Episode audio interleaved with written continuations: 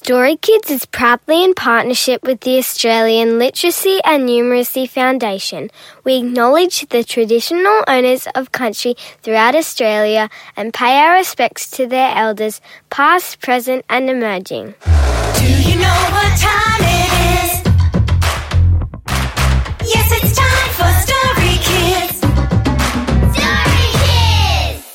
Welcome to episode six of season three of Story Kids, where we talk to young people about their original stories and bring them to life with amazing actors, music, and sound. I'm Amelia, and this week we're doing something a little different. Usually we have one story that's around 500 words and we interview the child who wrote it. This week we've got six 100 word stories read by author Andy Griffiths of the popular Treehouse series. We thought we'd interview him about his process, ideas, and inspiration and learn a little something along the way. Now, writing a 100 word story can be tricky. It's not a lot of words to tell a whole tale. Some of our authors have written in the first person and described a funny or interesting situation from their point of view. Others have written a story from outside the action and have had to work hard to establish setting, character, problem, and resolution. Each kid will tell you their name and age, and then we'll let Andy Griffiths loose on their stories. Hi, I'm Andy Griffiths, and I'm recording on the lands of the Wurundjeri people of the Kulin Nation. Today, I'll be reading six short stories written by some very exciting young writers. Hello, my name is Kopika and I'm nearly six years old. Princess Kopika. I am Princess Kopika. I have long hair. I'm wearing a tutu. I climb outside the window to see my friends in my little cubby house in a tree. It is a princess cubby house. I like to watch TV all the time. I like writing. I ride a unicorn. She is my pet. I also have a little pet dragon. It doesn't have any fire. The unicorn and the dragon are best friends. I have a baby sister called Tanika. There is a lovely queen called Priya and a lovely king called Nardez.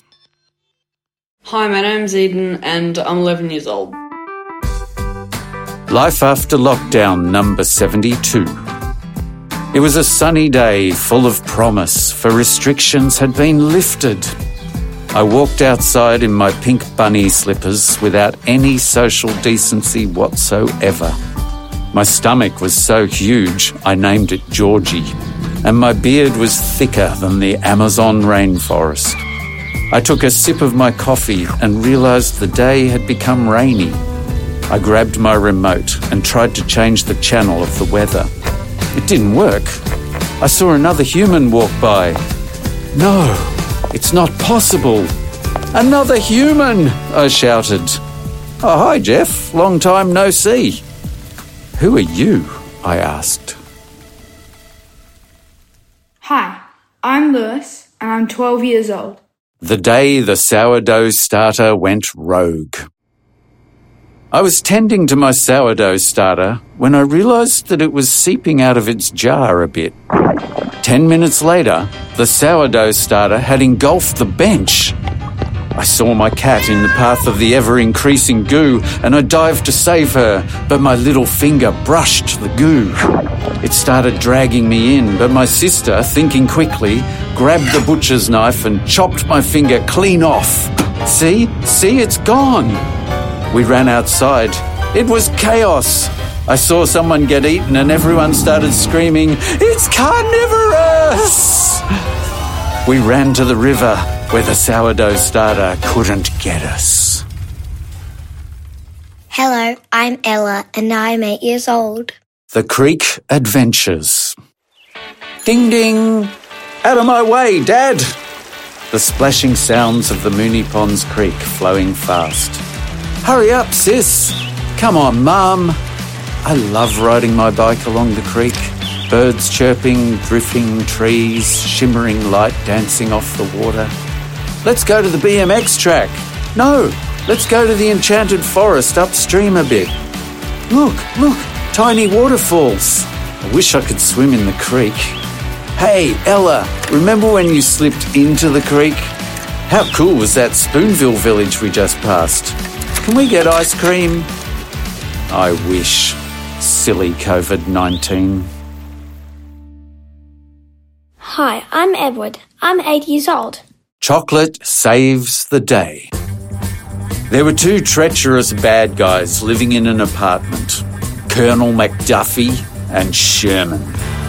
Colonel McDuffie could fart the alphabet. Sherman had a kitty called Chocolate. Together, they had enough explosives in their apartment to blow up the Queen's palace. And that was their plan. But Chocolate the kitty managed to get its paws on the firecrackers. It skidded down the hallway of the apartment, blowing up stuff in its tracks.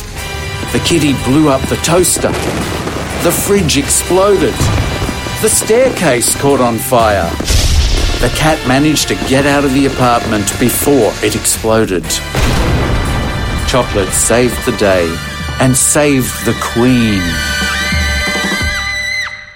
Hi, my name's Emmy Lou and I'm eight years old. The surprise. One day, Gypsy was playing at her friend Annie's house. They were having a blast until they saw something a shadow. But then the shadow ran away. No, come back, said Gypsy and Annie together. What do you think it is? said Gypsy. It came from that direction, said Annie, pointing to the left. Uh, I'm pretty sure it came from that direction, said Gypsy, pointing to the right. Let's just go down the hallway, they said together. When they did, they saw the shadow again. They turned around and woof! Coconut! they shouted. Was Annie's dog, Coconut. Oh, Coconut, you scared us, said Annie. But you're the cutest monster ever. Andy Griffiths, we have you in the studio today, so we thought we'd borrow you and ask you some of the questions that we ask our young authors. And the first question we always ask our young authors is where they get their ideas. So we'd love to know that from you. I get them from everywhere, including young authors when I'm reading their stories. Um, but uh, books that I've read uh, are a rich source of ideas for me. Um, movies and television shows also. I'll, I'll borrow anything from anywhere, and I'll mix that up with with things that are going on in my own life. So um, little problems are really good, or embarrassments. At times you've got into trouble. They're uh, or annoyances. They're they're where the stories start. Um, so I'm always looking for observing myself going through life and also a, a, awake to whatever people are saying and whatever's whatever I can see, hear, taste, touch. Because I know if I have a strong reaction to something, I can re, I can rely that my readers will probably have a similar experience. I just trust in that. That's wonderful. Can you tell us a little bit about your process, how you put the stories together? Often the stories will start with an idea. Um, so, for instance, 130 Storey Treehouse started. I just thought it'd be funny to see the treehouse flying through space. And then I have to ask questions. It becomes how did the treehouse get into space? Maybe um, they were abducted by an alien. What sort of alien?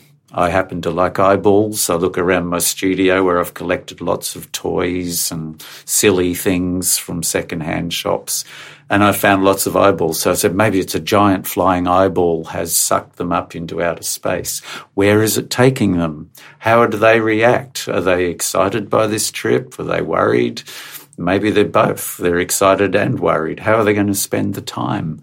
Um, well, I'll put a time wasting room into the um, the treehouse, and then when they get there, they're surrounded. I think what I then do is I think, what's the worst thing that could happen next? So that's that question always gets me to the next part of the story. And then I think, how would they react? So, what's the worst thing? They think that they're in a, intergalactic zoo, and they're going to have to spend the rest of their lives being stared at by eyeballs. And then I think, what's what's even worse than that? No, it's an intergalactic death battle. They have to fight other aliens to survive.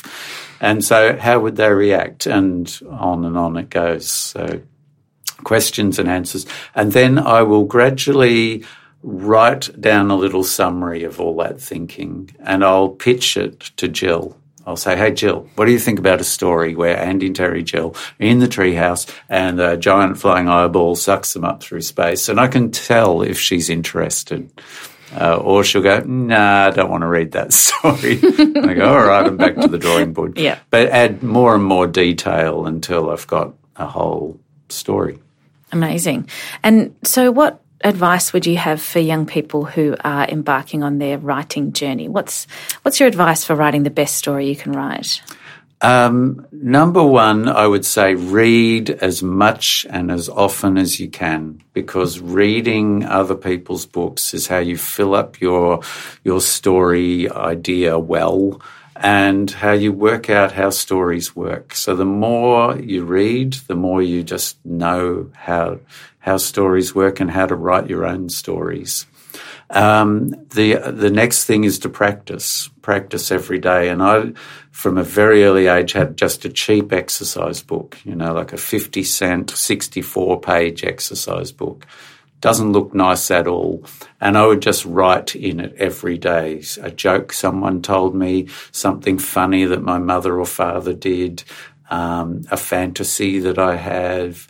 Uh, I, I'd cut out newspaper articles or pictures from magazines and stick them in and maybe write a little bit.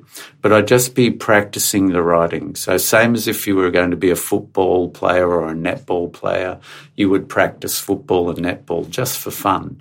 That's what the writing journal is. So you're building writing muscles that way. And, um, and the other thing is, I've already mentioned, stay awake. Look around you, listen. Don't just be lost in your own little world, although that can be useful as well. But there's so much going on around you that a writer can make use of. That's wonderful. That's all we have time for today. But I, I feel sad we can't talk all afternoon because I've got many questions about Silky the catenary and all sorts of other things. but we'll say we'll sign off and say, Andy Griffiths, thank you so much. Thank you, and thank you to all the um, your readers and listeners who have uh, contributed such great stories for me to read. We just loved putting this 100 word story episode together. We're going to make it a part of each season. We feel so lucky to have had Andy read those fantastic stories, and it was so awesome to hear about how he goes about his craft. Many thanks to him, our terrific authors Eden, Lewis, Edward, Emmy Lou, Ella, and Kopika, and to Emma Malia at Brunswick Northwest Primary School who let us raid the school's collection of 100 word stories. Join us next week as Lila tells us about an extraordinary dog called Lucky with help from the always entertaining David Campbell. Story Kids was written and created by me, Amelia Christo, and Verity Hunt Ballard in partnership with the Australian Literacy and Numeracy Foundation.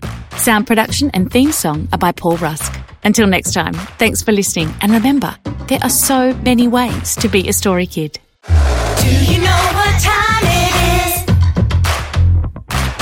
Yes, it's time for story.